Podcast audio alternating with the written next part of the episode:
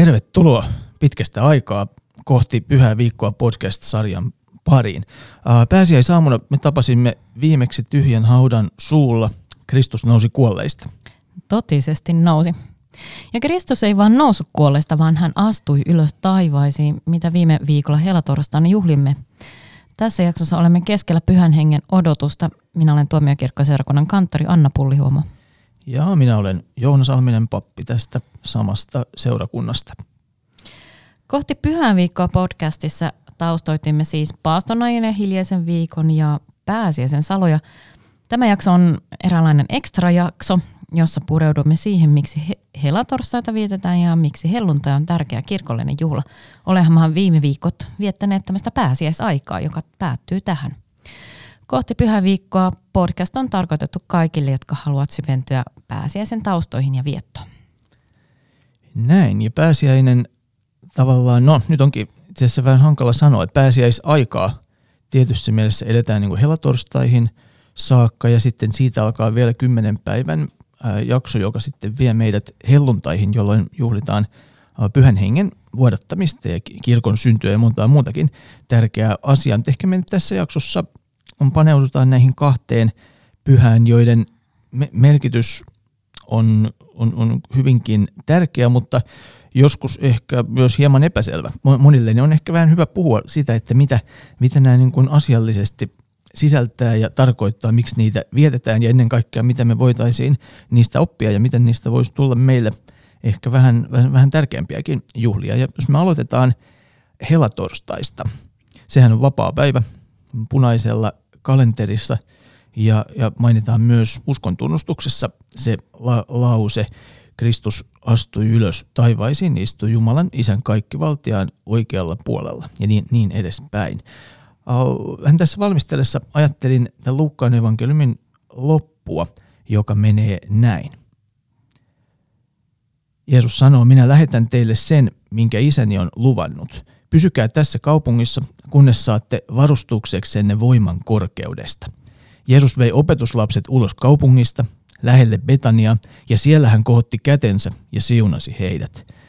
Siunatessaan hän erkani heistä, ja hänet otettiin ylös taivaaseen. He kumartuivat maahan asti ja osoittivat hänelle kunnioitustaan, ja sitten he riemua täynnä palasivat Jerusalemiin. He olivat alati temppelissä ja ylistivät Jumalaa. Niin, Lukkaan luusta 24 tällainen kuvaus. Ja tämä sitten vähän liittyy siihen, miten apostolien teot, joka on usein pidetään saman kirjoittajan teoksena, siitä voi kyllä kysyä, kysyä kysymyksiä ja on ihan hyviä syitä ajatella myös, että kirjoittaja vaihtuisikin sinne välissä, mutta usein kyllä ajatellaan, että on sama. Ja joka tapauksessa apostolien teot on jatkokertomus sille, mitä Lukkaan evankeliumissa ta- tapahtuu. Niin apostolien tekojen ensimmäisessä luvussa kiinnitetään huomiota aika isoon asiaan, josta kuitenkin harvoin, harvoin ehkä puhutaan tarpeeksi paljon. Heille, eli apostoleille hän, siis Kristus, myös monin kiistattomin todistein osoitti kuolemansa jälkeen olevansa elossa. Hän näyttäytyi heille 40 päivän aikana useasti ja puhui Jumalan valtakunnasta. Eli tavallaan tähän pääsiäisen tapahtumien ja helatorstain väliin jää tämmöinen 40 päivän jakso. Joskus puhutaan ikään kuin 40 päivän evankeliumista, jossa ylösnousut Kristus ja apostolit viettävät aikaa ja Kristus opettaa sitten apostoleille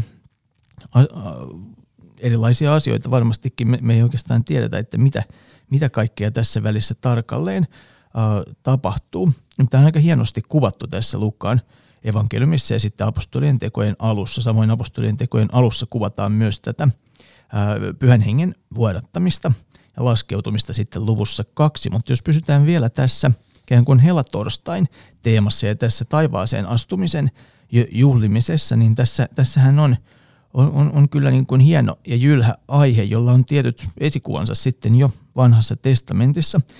Vaikkapa Genesiksen tai ensimmäisen Mooseksen kirjan luvussa 5 kerrotaan tästä Heenok-nimisestä kantaisestä, joka, joka uh, otettiin taivaaseen ja sitten häntä ei enää ollut. Näin sanotaan aika arvoituksellisesti tekstissä. Ja toisaalta sitten profeetta Eliasta toisen kuningasten kirjan uh, luvussa kaksi kerrotaan, kuinka hän tulisilla vaunuilla sitten meni, meni taivaaseen. Sitten vanha, vanha uskomus oli, että myös neitsyt Maria on otettu elämänsä päätyttyä taivaaseen. Tämä uskomus on kyllä vanha, mutta sen esimerkiksi katolinen kirkko on julistanut sen äh, dogmiksi 1950, että se on tavallaan ehkä tämmöisenä virallisesti muotoiltuna oppina uusi, mutta se kyllä ajatuksena löytyy aika varhaisista teksteistä. Mutta tähän liittyy sitten aika paljon tähän meidän, en sanoisi tämmöiseen niin kuin kirkkokäsitykseen ja yleensä, yleensä käsitykseen siitä, että mitä, mitä tämä kirkon elämä ja kristityn elämä on. aika perustavia tapahtumia oikeastaan sen valossa. Mutta ehkä mä kysyn Annalta nyt, kun tässä jo aika pitkään olin, olin äänessä, että mitä, mitä sä ajattelet näistä mitä, Ää, mitä tulee noin niin taas, ensimmäisenä että, mieleen? Kuuntelin tässä, että Joona pääsi ihan vauhtiin perinteiseen tapaan.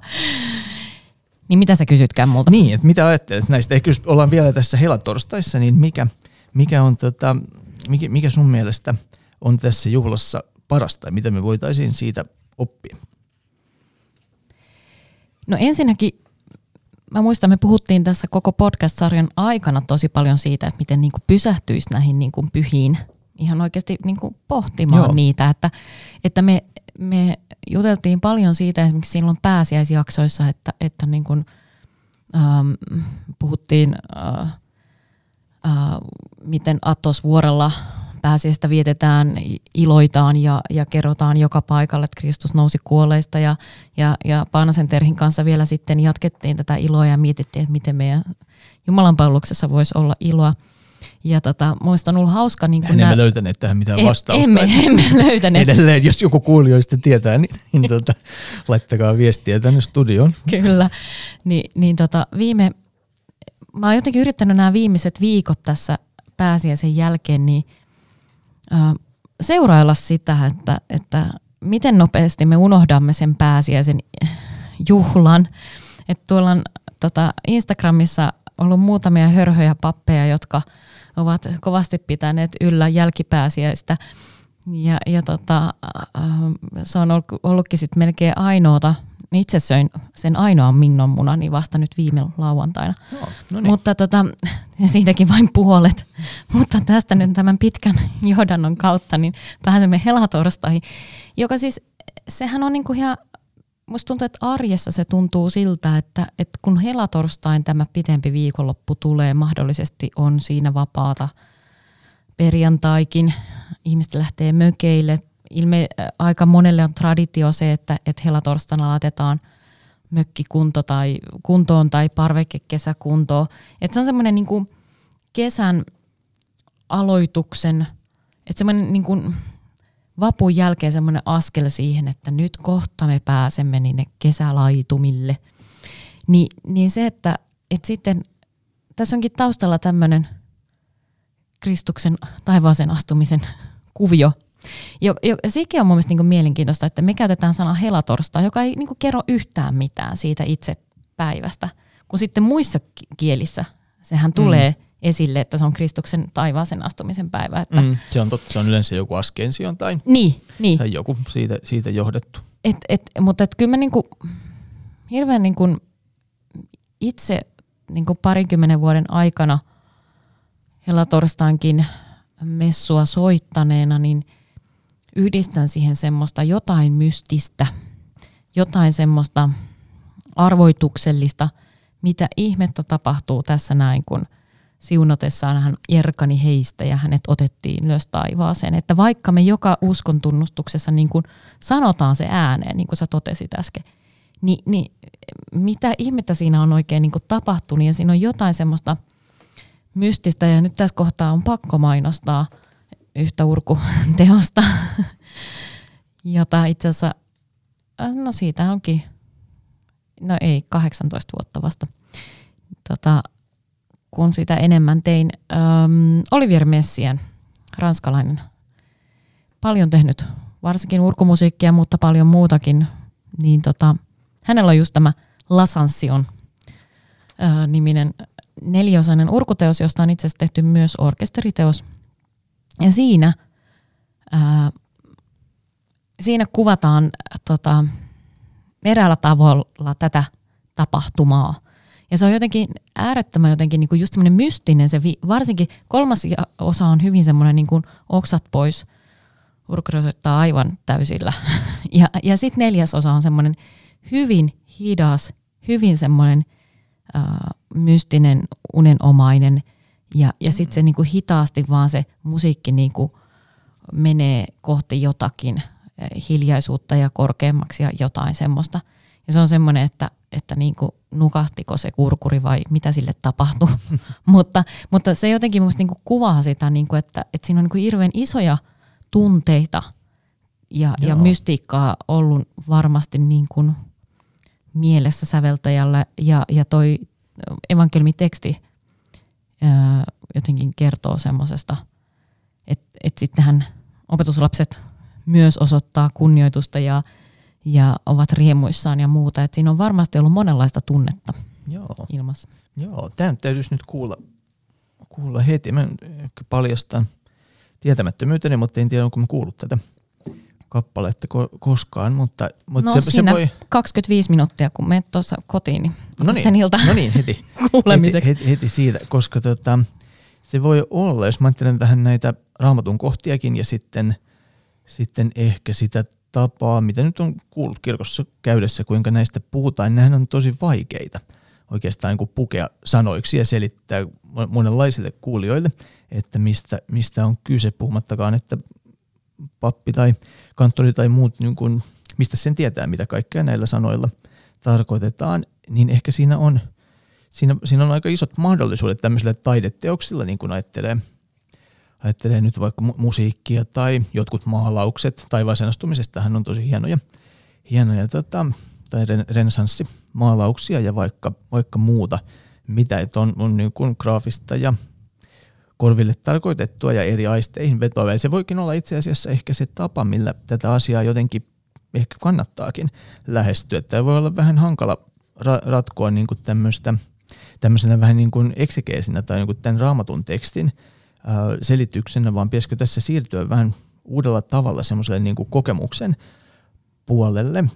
Ehkä sillä tavalla voi ajatella, että meidän Jumalan palvelushan tietyssä mielessä perustuu tälle koko taivaaseen astumiselle, koska siitä alkoi ikään kuin Kristuksen uusi tapa olla läsnä seuraajiensa keskellä. Tähän näkyy sitten meidän rukouksissa, virsissä, koko Jumalan palveluksen ideassa, sakramenteissa ja, ja, ja muussa – ehkä erityisesti Jumalan palveluksessa ajattelen sitä, sitä kohtaa, kun ehtoollisuusan alussa äh, on se kehotus, että ylentäkää sydämenne, niin tähän ikään kuin se jo koko ehtoollisliturgian viettäminen jo alkaa, alkaa sillä, että mikään kuin ylennämme. Sydänhän tarkoittaa oikeastaan sitä meidän tämmöistä persoonan niin kuin keskusta ja sitä kuinka, sitä kuinka tota, ikään kuin tämä kirkon pää eli Kristus on jo taivaassa ja sitten, sitten tota, ikään kuin tässä Jumalan palveluksessa me vielä ylennämme itsemme. Ja tämä näkyy jo ihan varhais, varhaisen kirkon saarnoissa myös, että siinä tapahtuu niin kuin selkeä muutos siinä liturgiassa sen jälkeen, mitä,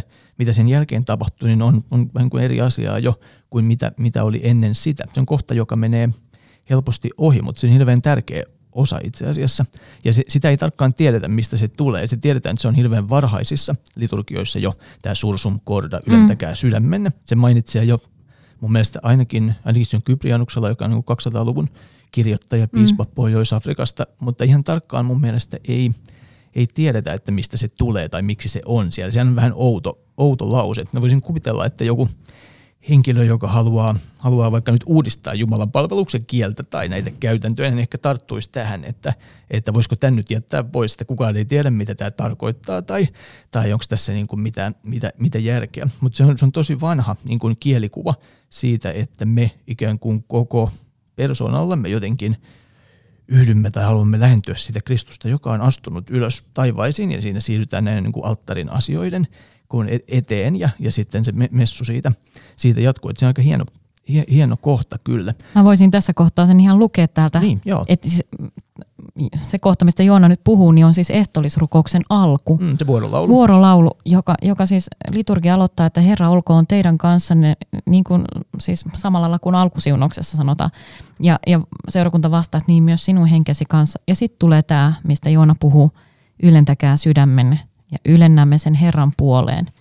Ja, ja sitten vielä, tämän lisäksi tulee se, että kiittäkäämme Herraa Jumalaamme, niin on oikein ja arvollista. Eli siihen tulee se kiitos ja riemu mm. ja ylistys. Ja, Kyllä. ja, Koska ja ehtoollinen on siis eukaristi, Joo, tarkoittaa kyllä. siis kiitos, kiittämistä. Kyllä. ja siitä lähtee sitten koko se iso iso ehtoollisrukous, Kyllä. johon ehkä meidän täytyy jossain toisessa, joskus tulevaisuudessa tähän palata enemmänkin asiaan Tähän tässä täytyy kohtaa. ehdottomasti paljon, koska sitten taas siinä ehtoollisrukouksessa näkyy tämä pelastushistoria ja ne suuret tapahtumat semmoisena tietynlaisena kuin narraationa, joka on puettu niin kuin rukouksen, rukouksen asuun niin kuin erityisellä, erityisellä tavalla. Et siinä, siinä kohtaa kannattaa olla kirkossa hereillä. Siinä, siitä voi oppia paljon, mutta sitten mu- muuten tavallaan tämä helatorstain teema johtaa niin kuin ajatukset niin kuin Kristuksen inhimillisen luonnon korottamiseen taivaalliseen kunniaan ja sitten se on samalla toisaalta Jeesuksen maanpäällisen työn huipennus, ehkä jonkinlainen kruunaus jopa voisi olla, miten sitä kuvaa. Samalla se on ehkä vastinpari tälle tuonnelaan astumiselle, mistä meillä oli puhetta hiljaisen viikon lauantaina.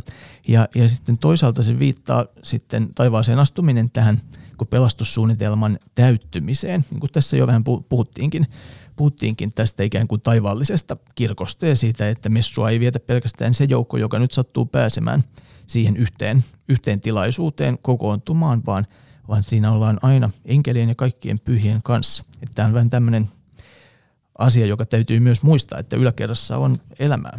Ei ole koskaan, se messu ei ole vain niin kuin meidän juhla tai meidän tilaisuus, jotka, jotka kokoonnumme sinne, vaan, vaan siinä on kyse paljon, paljon isommasta, jopa vähän niin kuin kosmisesta tapahtumasta. Niin siitä, siitä tämä helatorstain aihe muistuttaa meitä mo- monin tavoin. Ja mun täytyy vielä lisätä tuohon, kun sä puhuit aikaisemmin siitä, että, että tätä kaikkea ei oikein niin kuin sanoilla pysty oikein selittämään. No onneksi ei pystykään. Että Niin, mä jotenkin ajattelen, onnekin tässä. että et, et, et, mi, mä en oikein usko semmoiseen, että meidän niin kuin kristinusko olisi voinut tulla näin kauan hengissä ja levitä näin paljon, jos kaiken olisi pystytty selittämään auki. Että, että semmoinen jonkinlainen mystisyys kuuluu ja semmoinen niin kuin, no tästäkin pitää joskus toista keskustella enemmän, mutta, mutta siis piti vaan sanoa sitä tästä Messianista, että Messian on itse asiassa kirjoittanut ajatuksiansa siitä, kuinka pyhän kokeminen, muistaakseni ole tästä aikaisemmin puhunut täällä, että niin kun, et musiikissa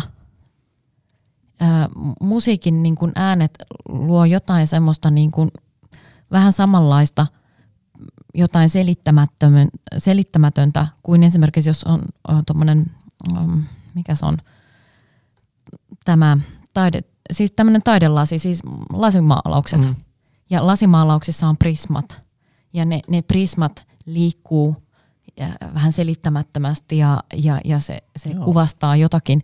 Niin samalla lailla musiikki voi ö, kuvastaa jotain semmoista selittämätöntä ja käsittämätöntä, jotain pyhää, mitä, mitä ei sanoi voi kertoa. Ja mun mielestä tämä on tosi niin kuin mielenkiintoinen ajatusmaailma. Ja, ja sitten kun liikkuu tuolla, missä näkee lasimaalauksia ja miten niin kuin valo siellä leikki, niin mulle tulee aina tämä ajatus mieleen. Joo, ja siis kun musiikistahan tulee, jotenkin mä en ole mikään suuri musiikin teoreetikko, että voitte, voitte korjata, mutta, mu- mutta tota, kun musiikkihan sehän ikään kuin tapahtuu meidän ulkopuolella, että Urkuri soittaa vaikka nyt parvella jotakin teosta, mutta sehän tulee siis ikään kuin meidän sisään, ne niin kuin ääniaallot, tai että sehän ikään kuin tekee ulkoisesta sisäistä tie- tietyssä mielessä, ja että se tulee, se pääsee meissä niin kuin semmoiselle tasolle, mihinkä ei, voi tietysti ajatella, että sen jonkun puhujan tai saarnaajan äänikin tai tällä tavalla, mm. mutta, se ei, mutta ei se toimi sam, ihan samalla tavalla luultavasti kuin miten, miten tota, kuin tällainen, tällä- tällainen niin kuin mon- monella tasolla ja niin kuin kaikkia, kaikkia aisteja tietyllä tavalla niin kuin puhutteleva teos voi, voi toimia. Ja se vähän tässä helatorstain aiheessakin tulee mieleen just se, että vaikka tavallaan siinähän niin kuin sanotaan siinä asiassa niin, että, että käännetään katse niin kuin taivaalle, Kristus kohoaa tai erkanee opetuslapsista. Ja sitten onko apostolien tekojen alussa on se la- lause, että miksi Galilean miehet, miksi katsotte sinne taivaalle. että se on, tä- sehän on tämmöinen niin kuin aistiin liittyvä, että ikään kuin katsotaan ja tapahtuu ikään kuin tämmöinen vähän jopa fyysinen, fyysinen niin kuin er- erkaantuminen, niin siinä, siinä jotenkin, miten sanoisi, ehkä korostuu, korostuu se, että nyt tämä ikään kuin Kristuksen suhde meidän aisteihin myös, myös niin kuin muuttuu. Et sitten kun hän ei ole samalla tavalla havaittavissa kuin mitä hän oli näille ensimmäisille opetuslapsille, niin hän onkin meille havaittavissa tai meitä lähellä jollain kuin erilaisella, ehkä erityisellä tavalla. Ja, ja kun, kun tota, helatorstainen ikään kuin katoaa näkyvistä, niin tuleekohan mistä meitä lähelle jotenkin muuten. Mä olen usein, usein tota, tässä yhteydessä miettinyt äh, sanoja, jotka Augustinus kirjoittaa tunnustukset teoksensa äh, kirjassa neljä. Hän sanoo näin, että ja hän katosi meidän silmistämme, että me menisimme itseemme ja löytäisimme hänet. Hän meni pois, mutta katso, hän on täällä. Hän ei tahtonut viipyä luonamme kauan, mutta hän ei jättänyt meitä – sillä hän meni sinne, mistä hän ei ollut poistunutkaan, sillä maailma on luotu hänen kauttansa ja hän oli tässä maailmassa ja tuli tähän maailmaan syntisiä pelastamaan. Että jollain tavalla niin kuin tämmöinen sisäisyys, että jotenkin se tavallaan ulkoisen, miten sanoisi tämmöinen niin kuin aistein havaittava Kristus poistuu tai erkanee sinne niin kuin taivaisiin ja sitten sen tilalle tuleekin tämmöinen sisäinen Kristuksen mm. tunteminen. Ja siitähän messussa on itse asiassa aika paljon kyse. Mm. Ne eri osathan tähtää siihen, että me ikään kuin sisäisesti tuntisimme sen, mitä me emme voi aisteilla nähdä. Me emme, mm.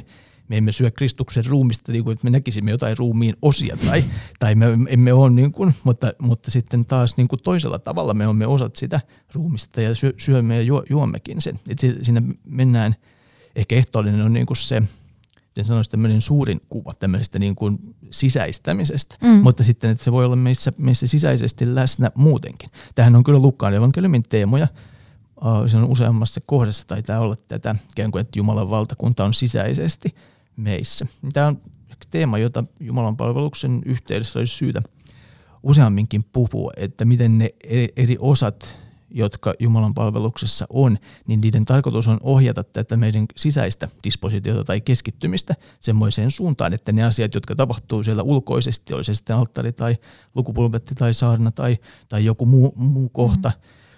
Uh, niin sen kuuluukin jotenkin tulla niin kuin sisäistyä meihin ja sitten tulla tässä meidän arkielämässämme ja siinä kutsumuksessa, mikä meillä omassa elämässämme on, niin sitten siellä jotenkin, jotenkin – konkretisoitua tai tulla, tulla sitten teoiksi. Joo. Tässä, Tässä, oh, tässähän meillä, päästiin meillä, meillä on paljon aiheita, joita, jotka tässä koko ajan nousee esille, missä pitäisi päästä todella no, paljon pidemmälle. Mutta me luvattiin myös vähän muutamalla sanalla puhua ensi sunnuntaista, eli helluntaista. Kyllä. Ja vähän tässä jo siihen viitattiinkin, nähän liittyy tavallaan toisiinsa tämä, kun he, helatorstain ja helluntain teemat. Kyllä siinä tapahtuu tämä ikään kuin Kristuksen erkaneminen tai astuminen sinne, sinne taivaalliseen kunniaan ja sitten toisaalta, toisaalta lupaus pyhän hengen vuodattamisesta ja, ja tämä, tämä niin sanottu, sitä käytetään usein sanaa juuri, juuri puolustaja, parakleetos tai parakleetti, mikä ainakin Johanneksen evankeliumissa on useammassa kohdassa. Ja, ja ehkä se kuuluisin kertomus tästä pyhän hengen vuodattamisesta ja tietyssä mielessä kirkon syntymisestä on apostolien tekojen toisessa luvussa. Ja samoin sitten ehkä Johanneksen evankeliumin luvussa 20 kuvaillaan eri tavoin sitä, että miten, miten, miten tota, pyhä henki tulee näiden Kristuksen ensimmäisten opetuslasten päälle ja kuinka he kun voimaantuvat siitä läsnäolosta ja sitten alkavat ihan tosissaan viedä tätä sanomaa eteenpäin siitä, mitä he ovat nähneet ja kokeneet ja mikä, mikä on se, mikä on, tai sanotaan näin, että ehkä heidän tehtävänsä jotenkin, jotenkin siinä selkiintyy. Ehkä voisi kysyä, että miten, miten tämä teema sun mielestä näkyy Jumalan palveluksessa tai, tai musiikissa. Tähän, tähän aika paljon liittyy kyllä erilaisia sävellyksiä tai vanhoja hymnejä tai, mm. tai kappaleita esimerkiksi, mutta miten, miten tota, kanttorin näkökulmasta, mitäs helluntai? Helluntai on kuitenkin se... Mm. No niin kuin sanot, niin niitähän on niin kuin vuosisatoja. Tämä on ollut, tämä on ollut se pyhä, joka on myös niin kuin kirjoittanut monenlaista musiikkia alkaen ihan sitten tuolta niin kuin, katson tässä juuri virsikirjaa virren yksi, yksi, yksi kohtaa, jossa lukee, että, että se on niin kuin hymni 800-luvulta asti. Ja, ja tota, eli tämä Oi pyhä henki, Herramme, joka oli nyt sitten, minun täytyy nyt oikein luntata tämä, että se on siis Venicreator Spiritus. Näitä erilaisia venikreatoreita on siis monenlaisia. Ja, mm. ja ne tota, menee helposti kyllä sekaisin. Ne menee että... sekaisin, mutta Venicreator Spiritus on semmoinen, joka on siis tosiaan tuolta 800-luvulta lähtien laulettu hymninä juhlissa, erityisissä juhlissa vielä kaiken lisäksi ja, ja liittyy siis, että tule pyhä henki Herramme. Mm, niin se on niin. kreator, niin kuin luoja henki, niin kuin niin, tässäkin oi, on elämän niin. Niin. Luojamme. Siinä ehkä teologisesti on se pointsi, että pyhä henki on Jumala. Että ei ole niin. vaan joku, jo, jo, jonkinlainen vaan henki tai, tai, tai jotain ikään kuin jumalallista, vaan, vaan, vaan isän ja pojan kanssa yhtälainen, yhtä lailla Jumalana kunnioitetaan tätä persoonaa. Ja, ja tota, et, et, jos lähdetään nyt jostain ja urkumusiikistakin liikkeelle, niin kyllä siis ihan tuolta niin kuin, no Bachilla tietenkin on ja, ja, ja tota, on Ranskan puolella Grinillä ja Niverillä ja tämmöisillä ukoilla, jotka on joskus 1600-1700-luvulla asu, no, eläneet. Ja, ja sitä ennen tähän samaan tematiikkaan ihan siis tuon, tuon hymnin pohjalta tehtyä mu- musiikkia tullaan vuosisatoja eteenpäin ihan yhtä lailla. Että, että mä jotenkin ajattelen, että nämä, nämä isot juhlapyhät on totta kai, siis mä luulen, että siinä on ihan käytäntöäkin se, että, että, että säveltäjät ovat halunneet korostaa näiden juhlapyhien niin kuin arvokkuutta tehdä, tekemällä juuri niistä jotain erityistä. Ja, ja tämä helluntai, helluntai niin kuin musiikkia on tosi paljon ja, ja, ja ajattelen, että että, että ehkä meillä suomalaisittain tämäkin jää vähän niin kuin varjoon. Sen mm-hmm. joulun ja pääsiäisen varjoon jää, jää se helluntai. Ja, ja varsinkin sitten se, että, että sittenhän meillä alkaa se helluntai-jakso, joka jatkuu sitten ihan sinne Arventtiin asti. Että, mm. et, ja ja siinähän, siinähän on myös sitä niin sanottua arkiaikaa, että esimerkiksi niin sanot, tota, vihreätä aikaa, että se ei ole pelkkää valkoista pyhää se koko helluntai, aika. Niin, helluntai on punainen. Niin, niin ja joo. Sitten, sitten, Mutta eikö pyhän sin... kolminaisuus ole sitten? Se on valkoinen, niin. joo. joo. Niin on, jo tästä tulee melkein kuin liikennevalot. tästä, kyllä, tästä kyllä. Mutta et, et, kyllä se niinku, mä sanoisin, että me voitaisiin niinku, tässäkin kohtaa olla vähän railakkaampia. Niin, mäkin luulen kyllä, että tässä olisi, olisi tota, ilonaihetta vähän enemmänkin kuin joskus on, joskus on näistä, näistä löydetty. Mä jotenkin ajattelen siinä helluntain kohdalla jotenkin sitä hengen tuomaa semmoista voimaannuttamista, minkä nämä Jeesuksen ensimmäiset seuraajat koki. Ja että se varmasti voisi näkyä meidän, meidän tota, sekä ihan työn, työntekijöiden tavassa hoitaa näitä tehtäviä, että sitten myös ihan jokaisen, jokaisen kristityn elämässä ja kutsumuksessa – Sen ei ole ehkä sattumaa, että näitä juhlitaan keväällä, vähän niin kuin mainitsit tuossa, mm. että tästä alkaa sitten niin kuin vihreä, vihreä aika, niin alkaa vihreä aika myös ihan tuolla niin kuin luonnossa monessa mielessä, tai sehän on tässä niin kuin tulossa. Että jos ajatellaan, ajatellaan tavallaan sitä, henki ja tuulihan on niin kuin monissa kielissä samat, menee kreikaksikin niin, että pneuma on, voi olla tämmöinen niin kuin henki, mutta se voi tarkoittaa myös tämmöistä tuulta tai henkäystä ja muuta, niin sehän on tavallaan – tavallaan niin kuin teema, mikä liittyy, se tavallaan tuo myös ikään kuin kevään, jos ajattelee vaikka Botticellin niitä kevät La Primavera, sitä maalausta ja Venuksen synty, niin siinä ikään kuin tuuli tuonne, mitä siinä mm. tapahtuu, vaikka siinä on sitä niin kuin rakkauden Jumalatar niin kuin keskiössä, niin siinä oikeastaan se ensimmäinen, ensimmäinen asia, mikä, mikä liikkuu tai mikä saa kaiken liikkuulle, on tämä, tämä niin kuin henki tai, tai tuuli, joka, joka puhaltaa. Niin se oli myös, kirkkokin alkaa oikeastaan siitä, että, että, että kerran – miten sanoisi, tuuli niin kuin sellaisella tavalla, että, että se, se muutti, muutti kaiken. Ja että siitä, siitä opetuslasten joukosta alkoikin löytyä ihan uudenlaista voimaa ja virtaa sen oman tehtävän ja kutsumuksen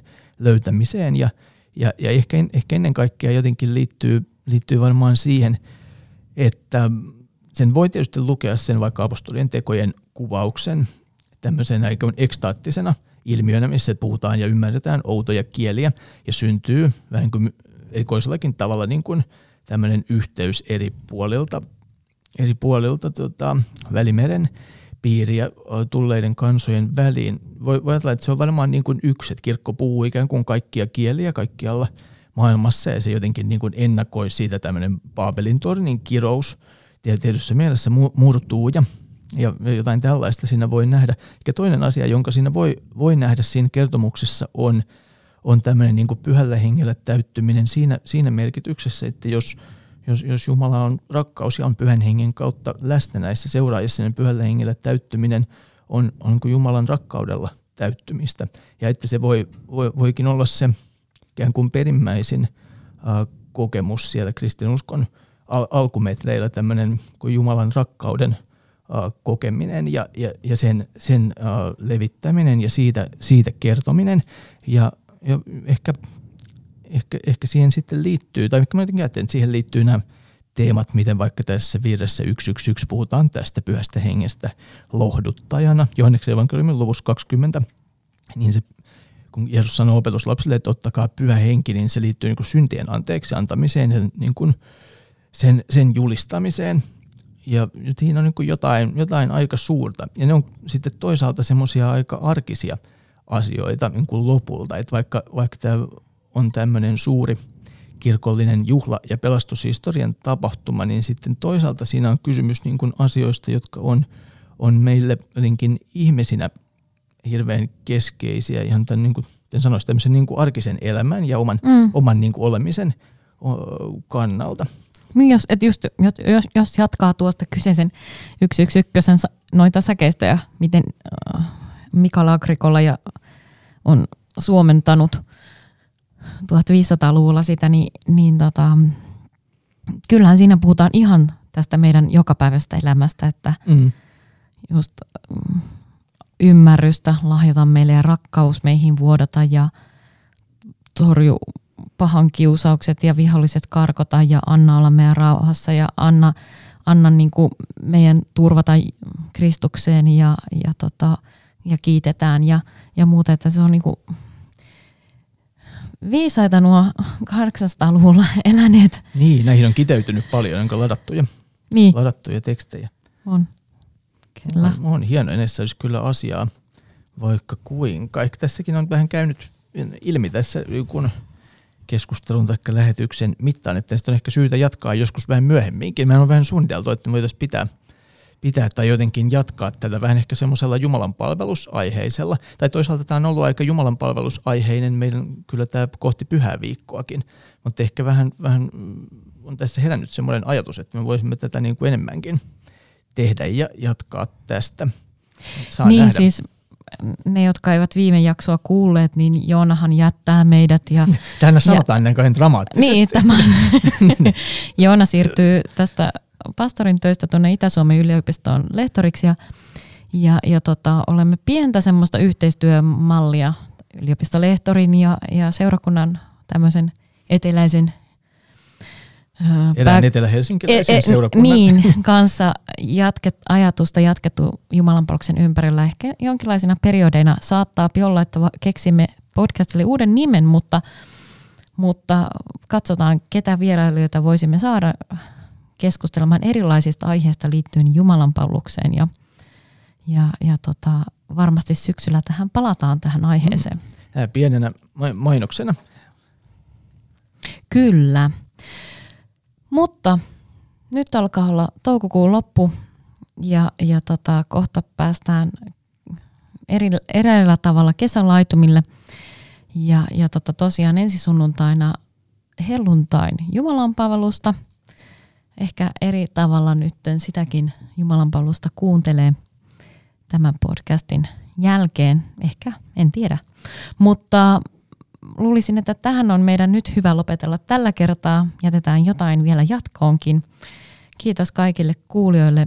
Kohti Pyhää viikkoa podcast löytyy siis Spotifysta, Apple Podcastista ja Helsingin tuomiokirkkoseurakunnan kotisivulta yhä edelleen. Käykää tykkäämässä ja tilaamassa sarja. Kiitos kun olet olleet mukana. Kiitos.